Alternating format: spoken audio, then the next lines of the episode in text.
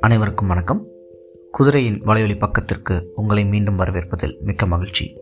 நாம் இன்று கேட்க இருப்பது ஒரு சிறிய ஹைக்கூ கவிதை. இது நான் சமீபத்தில் எழுதியது. இதோ உங்களுக்காக.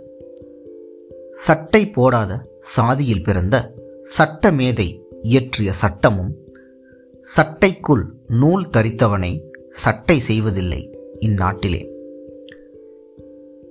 சட்டை போடாத சாதியில் பிறந்த சட்ட மேதை இயற்றிய சட்டமும் சட்டைக்குள் நூல் தரித்தவனை சட்டை செய்வதில்லை இந்நாட்டிலே.